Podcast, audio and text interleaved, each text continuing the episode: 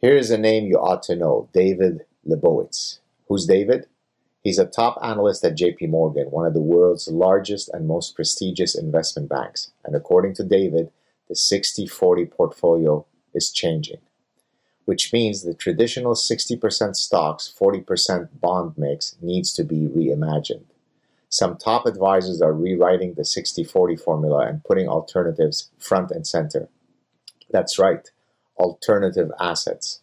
According to J P Morgan, Bank of America, and other leading financial institutions, alternatives are no longer optional. They are essential. And today's sponsor, Masterworks, is enabling all investors to add one exciting alternative asset to their portfolios, blue chip artwork. According to Citibank, contemporary art prices outpaced the S and P five hundred by one hundred sixty-four percent from nineteen ninety-five to two thousand twenty-one.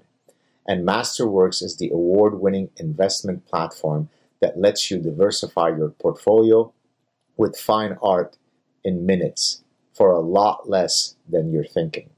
I urge you to check them out, especially since contemporary art prices outpaced the S and P five hundred by one hundred sixty-four percent from nineteen ninety-five to two thousand twenty-one. Plus, Masterworks is valued at over a billion dollars, and you can't say that about very many companies today. But my listeners can skip the waitlist by going to masterworks dot io slash sad truth. Once again, visit masterworks dot io slash sad truth. See important disclosures at masterworks dot io slash D C. All right. Hi, everybody. This is Gad Saad. This gentleman was kind enough to invite me twice so far on his show. And as we all know, reciprocity is a very important Darwinian mechanism. So I have finally corrected the wrong by getting him to come on my show. How you doing, Dennis Prager? You know, I never thought of reciprocity as a Darwinian mechanism. Already in the introduction, I have learned something. Well, I'm sure I'm going to learn a lot from you today. I'm really excited to talk about your latest book.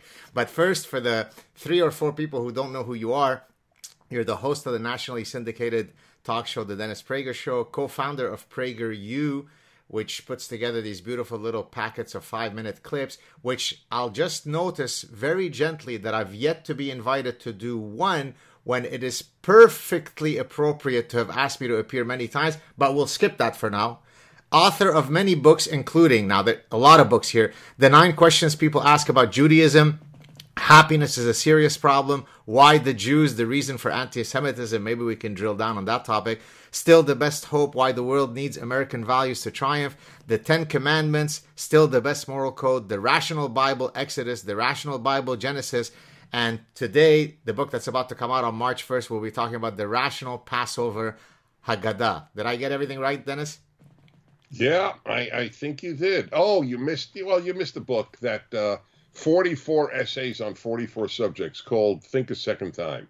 It doesn't matter, but since you wanted to get everything in there, I, I mentioned that's that's the best as an introduction to my thinking because you can read every one of the essays in ten minutes. So I guess what we could start with is you, you have the series of The Rational and then, you know, fill in the blank. How did you think about starting that series, and how does the current book that's coming out in March fit within that series?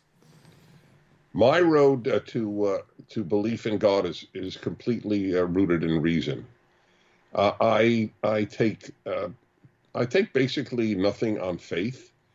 Uh, and I believe that religions, specifically Christianity and Judaism, have have done themselves a disservice by not uh, often emphasizing the rational road to the religion or and or to God. And since that's my vehicle, I don't have a mystical bone in my body. I envy people who have mystical natures. I don't have one. But if you love uh, reason and morality and wisdom, and I, I'm not boasting, I just think wisdom is everything, uh, then uh, just read the reviews, the four thousand reviews of my Rational Bible series on, on Amazon. Agnostics said, this is the first time I, I think I could take religion and God seriously. So the latest edition is not uh, on the Bible. It's on the oldest holiday that humanity has uh, continually observed, Passover. And it explains uh, everything about it to the non-Jew as well as the Jew. And I, I thought that explaining, I'll give you an example. I deal with a, a very powerful question in, in the Haggadah, which is the service of the Passover. By the way, Jesus' Last Supper was the Passover Seder. So it, it's, this is a big deal to both religions. And I ask a question, if we're supposed to believe God took the Jews out of Egypt, well, then why didn't God take the Jews out of Europe? See, I, I, I've always believed you have to confront the toughest questions or your religion is not intellectually serious. So in a nutshell, that's what I've done here. So what, what, what I mean, that's a very enticing uh, question that you posed. So what, why did God not take take the Jews out of Europe? So the the question, of course, is, is the broadest question. Why doesn't God stop all evil? Because let's say that God took the Jews out of Europe. So here's a so let's say God took the Jews out of Europe after a thousand, not six million, after one thousand Jews were killed. One could then ask perfectly legitimately, why did God let those thousand Jews killed? Why did he let the, the million or so Armenians get killed? Why did he let the twenty to forty million Russians and Ukrainians get killed? sixty million Chinese? When you ask that question, you have to understand what you're asking is, why has God allowed people to commit evil? And that is the universe that he built. If people would prefer good robots to uh, people who uh, have free will, that's their choice. Uh, I think the Garden of Eden story is a, is a parable to show us that we would choose good and evil over robotic non-evil. Got you. Uh, what you, when you mentioned earlier about the, the brief synopsis of your latest book, you said it's a it's a book that can be read by Jews and non-Jews. Are there any elements, any contents in the book that would be uniquely targeted to one or not the other, or or is everything a universal message that could be consumed by, you know, a Gentile and a Jew? Everything is a universal message. Uh, that when I wrote my, uh, I've written three of the five volumes of my Rational Bible. And uh, the image I have when I read it is of a rural Chinese who never heard of Moses, who may never have heard of God. Will this make sense to that person? That is how severe my universality of the message is. I don't in any way, shape, or form deny the particularity of it. It is a Jewish document. There's there's no question, but uh, I would say this: if the if, if these books only have a message to Jews, that is like saying Beethoven only has a message to Germans, or uh, or Shakespeare only has a message to the English.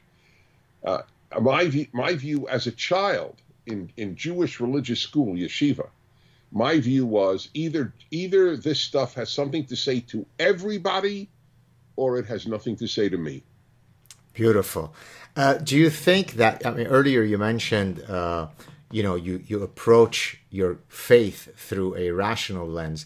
Now, rationality has a very unique meaning to me as a as someone who studies decision-making. So in economic theory, you talk about rational choice. So if, if I prefer car A to car B and I prefer car B to car C, then I must prefer car A to car C. If I don't do that, then I am violating a mathematical axiom, and hence I'm being irrational. So what what is the meaning of rationality in the context of how you use the term? And then does that imply that if one is not religious, then they are being irrational according to your lens? What it means, well, I accept the first theorem is completely, uh, it's, it would be a dominant one. But it's not the only use of reason. If uh, let me let me try to okay. Let, let me take the Ten Commandments, because sure. my my biggest mission in life is, is uh, as I say on my radio show, you want to defund the police, have everybody live by the Ten Commandments, then you can defund the police. the, uh, the the Ten Commandments are genius, and I, I devote a tremendous amount of time in both the Deuteronomy and Exodus books, because it appears twice, the Ten Commandments, in the first five books. To uh, give you an example, honor your father and mother. It's an it's a it's a genius law for so many reasons, and and again, so this is what I mean by the use of reason. So I note that in these five books known as the Torah, the first five books, uh, it says love your neighbor, it says love God, it says love the stranger, but it never tells you to love your parents. It, you only have to honor them. You know how liberating that is to so many people when they hear that, because they have conflicted emotions with regard to their parents. But you do have to honor them. Why is that important? Every totalitarian movement and every cult begins with uh, with uh, eliminating the authority or reducing the authority of parents. Honor your fa- father and mother is actually an antidote to totalitarianism. So I, I, I'm, I, those are rational observations. You can then rationally say, oh, it's not important. Whether people honor their parents or not has nothing to do with liberty in society. Okay, then we can have a rational argument. But the very fact that we can have a rational argument means I didn't say, take this on faith. That's my use of reason. Got you. Uh,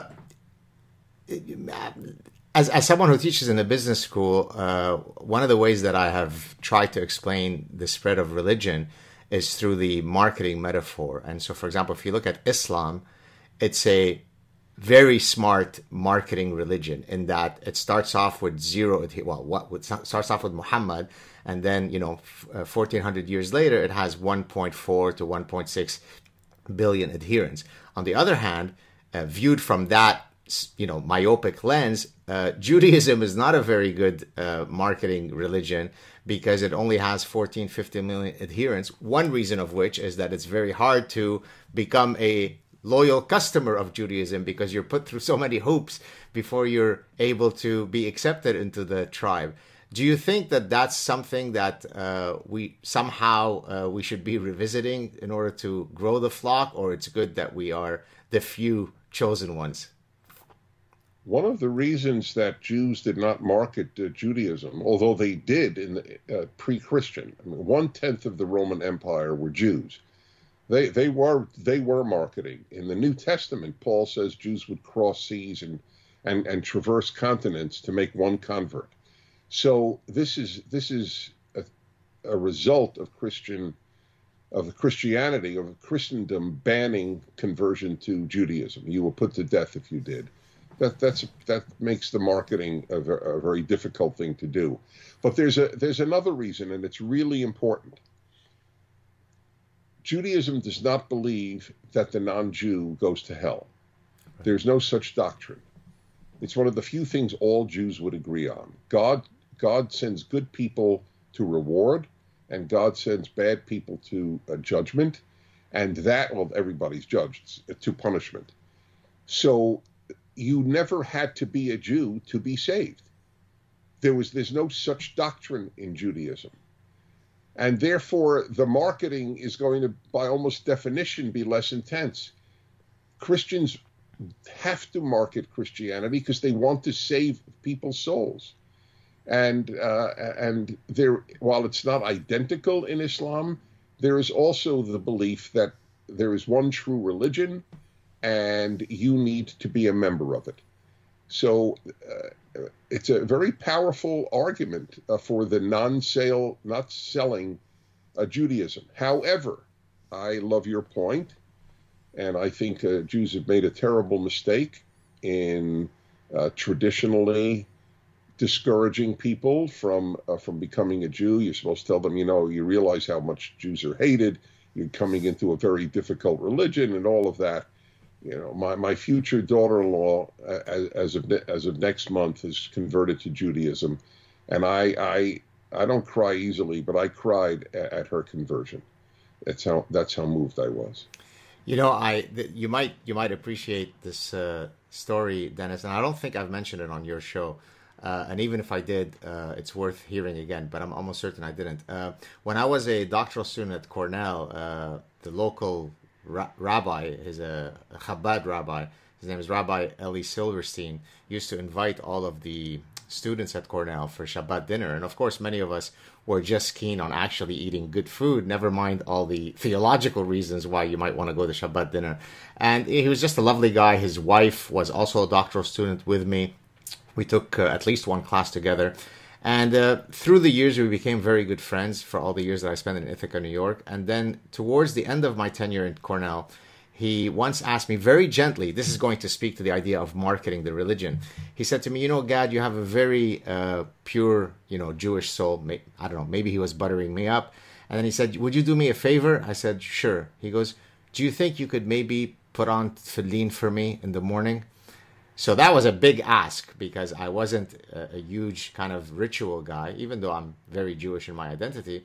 And so for the next, maybe, I think, thirteen, fourteen years, Dennis, I stayed true to that promise. Wow. And I put on wow. tefillin. Now, the reason why I say all this, I think it's a very moving story, but set, but but more importantly for, for our context, he was able to market that particular ritual to the Jew of Jews, the Jew from the Middle East, right? The Levantine Jew.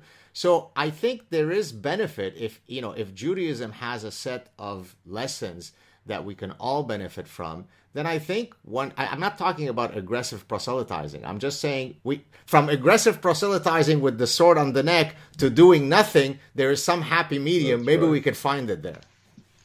Well, that's very, it's a, it's a credit to you that you took on that deal.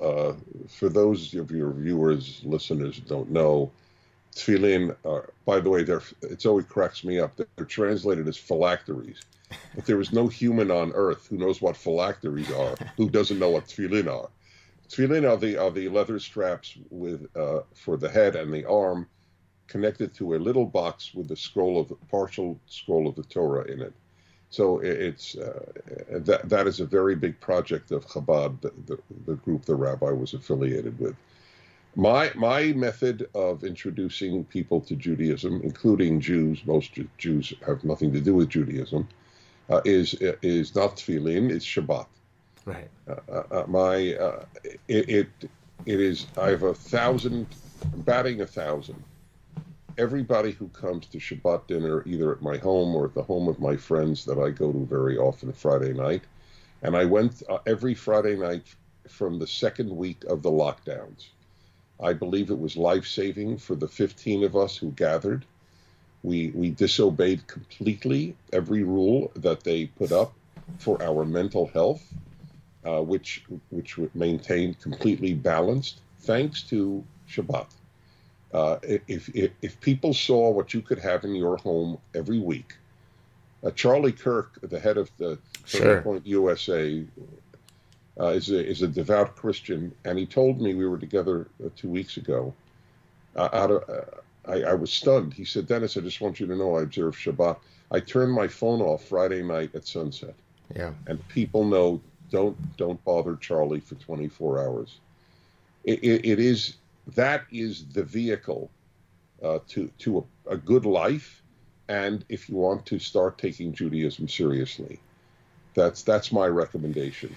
Now, do you think, so, look, people sometimes think that I'm hostile to religion. I'm I'm, I'm not that at all, right? There, there's some elements of that I well, consider. Well, you're having me on. You can't do that it, it, exact, thank you, exactly. And I actually recognize that there are tremendous number of functional benefits that come from religiosity that even if you didn't couch them within a supernatural, as per your story of observing Shabbat, you can believe that that is an edict from God, or you can believe that that's just good old-fashioned wisdom that has been passed on. We can debate the source. So, so there's a lot of content in religion that we can, uh, you know, have reverence for, whether we are believers or not. Would you still support such a position, or would you say no? You you need to go that extra step and actually contextualize it within a a religious narrative for it to be meaningful. If I didn't believe ultimately that God instructed me to honor my parents, I would not have honored my parents as much as I did. Okay. Okay? It's as simple as that. I, if, if I didn't believe God wanted me to observe the Sabbath, Shabbat, I don't think I would have devoted every single week to doing so. I would have figured out, ah, you know what, I'll take this week off. I'll, I'll go to the movies. Uh, so uh, it's the wisdom and benefits are not God-related. The motive, ultimately, without God, I don't, I don't see them continuing. Do you think that there is any value in the following statement?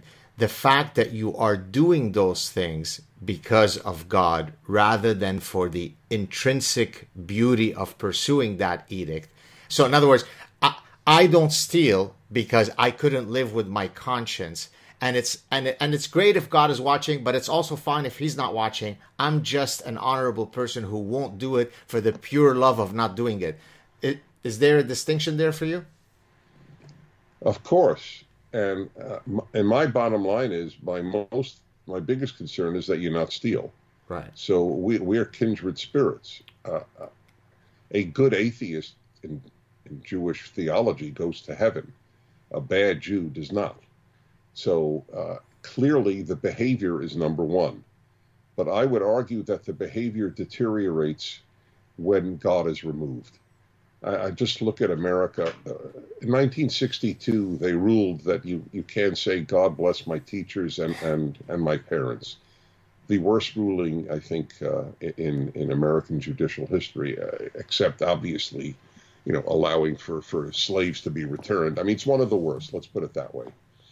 And uh, so I have, I have often said, Uh, kids within two generations went from blessing their teachers to cursing their teachers. Yeah, it, it's rampant cursing teachers. Uh, I, you don't need to be. You could be an atheist and understand that the death of God is the death of Western civilization. That that's my bottom line. But I, I will. I will just say this. Uh, I have a very nice phrase. I don't believe in The, the Torah, the first five books that I'm doing my commentary on, because I believe in God. I believe in God because I believe in the Torah. This stuff is so powerful, so brilliant, so wise. I don't believe that people made it up three thousand years ago. It's so different from everything humans all over the world ever believed. An invisible God who demands morality and judges all human beings. That introduction has, has there's no etiology. It, there's, there are no roots. Uh, it, it comes out of nowhere, at, like like in, in, in effect the universe does. Comes out of nowhere. So uh, these things lead me to God. If you keep Shabbat for a year, it'll be hard for me. I don't mean you personally. Sure. One who does. It would be hard for me to think after a year they would be unmoved on the God question. But I don't care why you keep it, uh, to go back to your stealing. I'm happy you don't steal. But as I said, I know for a fact that believing that God demanded that I honor my parents had an effect.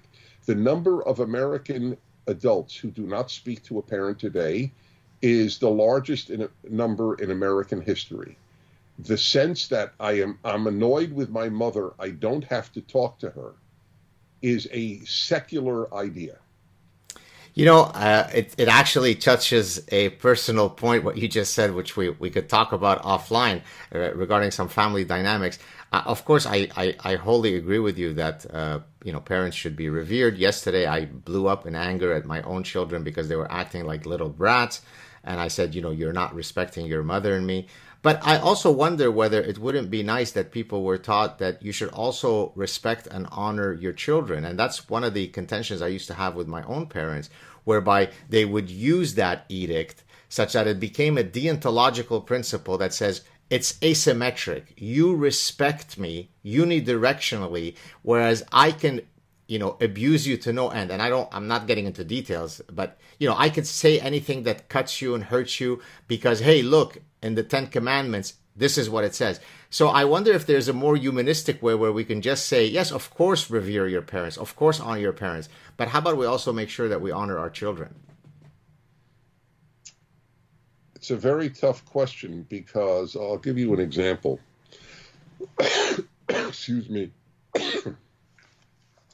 It's a very tough uh, issue. Uh, when I, I used to have my dad on my radio show every year on his birthday, July eighteenth. He was a very wise man, and everybody loved that hour. Many people said it was their favorite hour of my radio show. And uh, I would ask him, so, Dad, what's the biggest difference between America when you were a kid, when we're talking now the nineteen twenties and thirties, and now, and past two thousand? And amazing how frequently he would answer, uh, kids rule the family, not the parents. And I agree one hundred percent. I, I, you, it's not a matter of even honoring your children. It's a matter of you treat everybody decently. Right. I mean, it, it, it, but a specific ruling needs, it is asymmetrical.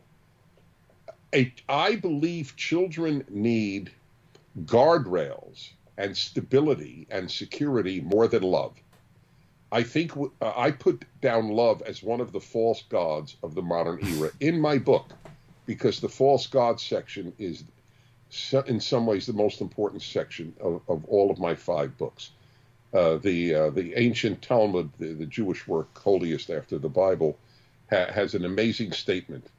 Whoever does not worship a false god is considered to have kept the entire Torah. And I, I agree entirely with that. And love has become, uh, for example, unconditional love. I, I've made a war on that doctrine. If you look up Google, Google, D, I don't know if you know this. You, you probably do, because you know so much, and I mean that sincerely. But uh, uh, Google has actually, you can trace a phrase, yeah, how much it has been in English literature, and I don't mean just novels, in, in newspapers, magazines, books. So I looked up unconditional love, nineteen hundred, doesn't exist. Nothing, nothing, nothing, nothing, nothing. nineteen sixties, woo, and goes up and up and up. It's, it's not a religious doctrine. It's not a rational doctrine. Really? You should love somebody no matter how they act, no matter how they treat you? Your your husband beats you and you have to lo- give him unconditional love? The idea is preposterous. Wow. And I don't even believe God has unconditional love for us. If he does, he has a strange way of showing it. He destroyed the whole world because they were evil. Yeah. Did he have unconditional love for everybody except Noah? I, I, I, it, it, it's, by the way, the doctrine, the words don't even appear in the in the Hebrew Bible, unconditional love. And that's the book that gave us love your neighbor, love God, love the stranger. Oh, it's big on love, but not love that has that is not merited. Well, I can I can I can uh, place what you're saying uh, within a scientific framework. Remember earlier we when I joked about, you know, reciprocity and so on. So unconditional love has an element of parasitism within it, right? No matter what I do to you, you must offer me love, right? No, no relationship can withstand this kind of pressure. Every relationship has to have a give and take. So even if I, as a parent, I'm willing to die to protect you as a, as my child, you can't be infinitely disrespectful to me, insolent to no end, uh, steal from me. Then I maybe have the right to withdraw my quote unconditional love from you. So in a sense, I, I completely agree with you. To, to, to, to grant unconditional love is anti-Darwinian. Good. we're see, we're in agreement. That's right. Fine with me. Uh, yes, but uh, I people always say, oh, I, I wish there was a law to respect your child. Uh, it's hard for me to believe that people who believe in the God of the Ten Commandments uh, abuse their children. I am sure some have. Right. There is no nothing guarantees goodness. All you can do is maximize your chances. And that's why I've devoted my life to to spreading the wisdom of these books. And, and again, I just want to remind people, as you know, as an author, Uh, it's good to mention the book. Rational so, Passover Haggadah. Rational Passover Haggadah. For an atheist, for a Christian, for a Jew. Is there anything in writing this book and doing the research for this book that surprised you? Oh, I didn't know this. I actually thought the opposite of that. Or It, you know, was it just a collection of information that you already knew? Did anything surprise you? Well, it's not information, it's insights. Uh, just, yes, well, there is my biggest, I, I, the biggest revelation came to me in over the years, as I know you know, but very few of your viewers would. So there's a very famous story in the Haggadah about four children, that there are four children that people have. The, the the bad one, the wise one, the one who doesn't know how to ask, and and the um, and the simple one. Why isn't there a good child? There's a bad child, a wise child, the one who doesn't know how to ask, and a simple one. Where's a good child? And the the genius, and it is genius, I think, was a wise child is a good child. Wisdom is the, wisdom is what matters, not good intentions. The number of good people who don't have wisdom and do bad is in, in the billions, in my opinion. So wisdom is the most important pursuit in life. Not not goodness, even though I'm I'm preoccupied with goodness. I The Haggadah is what opened my mind to the centrality of wisdom in making a good world. Well, I mean, and I mean, of course, this is part of Jewish teachings, but also the ancient Greeks would place wisdom as, yes. you know, one of the fundamental values well, for the pursuit of a good life. Listen, they, if you went to Harvard in uh, uh, in seventeen eighty, you studied Greek, Latin, and Hebrew. Exactly, exactly. Right. Uh, all right. Uh, anything we want to discuss? Again, guys, you need to go out and buy The Rational Passover Haggadah, coming out, I think, March first, right, Dennis? Sounds right. Right. Uh, anything you want to discuss about current events? I know you have to leave soon. Uh, that's pissing you off. That's keeping you up at night. I'm sure a lot of things. Pick your top one or two. Let's drill down and let's see if we can solve those problems. W- watching uh, Americans obey irrational orders Uh, has been uh, a very sad, illuminating moment for me.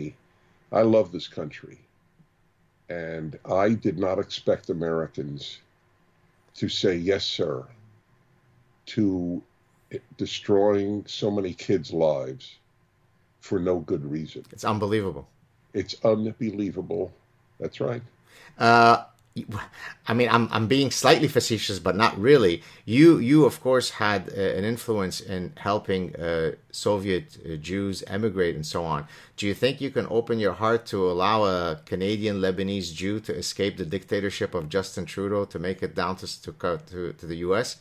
You've, you've got some kind of underground railway that you can help me escape I, from Canada? Uh...